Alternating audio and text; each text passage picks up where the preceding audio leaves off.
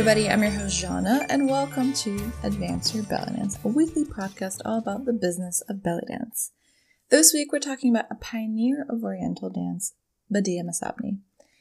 Badia Masabni was an entertainer and a businesswoman who in the 1920s owned several clubs that launched the careers of some famous belly dancers like Samia Gamal and Tahia Karioka.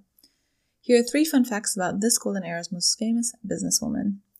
Number one, she was a one-woman show. Badia did it all: sing, dance, choreograph, and act. Her first love was acting, and she produced and acted in several plays.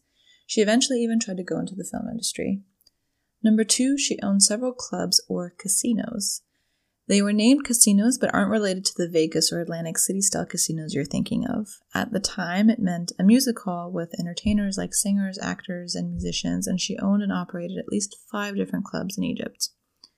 And number three, she created the Raqs Sharqi style we know and love today. The golden era style we all know and love wouldn't have been made possible without Badia Masabni. Her interest in film and fusion of Western dances with Oriental dance movements is what created the genre that put Tahia Karioka and Samia Gamal on screen.